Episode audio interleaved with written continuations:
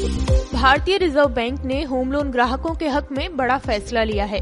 RBI के निर्देश के मुताबिक अगर बैंक या अन्य संबंधित संस्थान लोन का भुगतान हो जाने के 30 दिन के अंदर रजिस्ट्री पेपर्स वापस नहीं कर पाते हैं तो उन्हें हर रोज ग्राहकों को पाँच हज़ार रूपए का जुर्माना भरना होगा।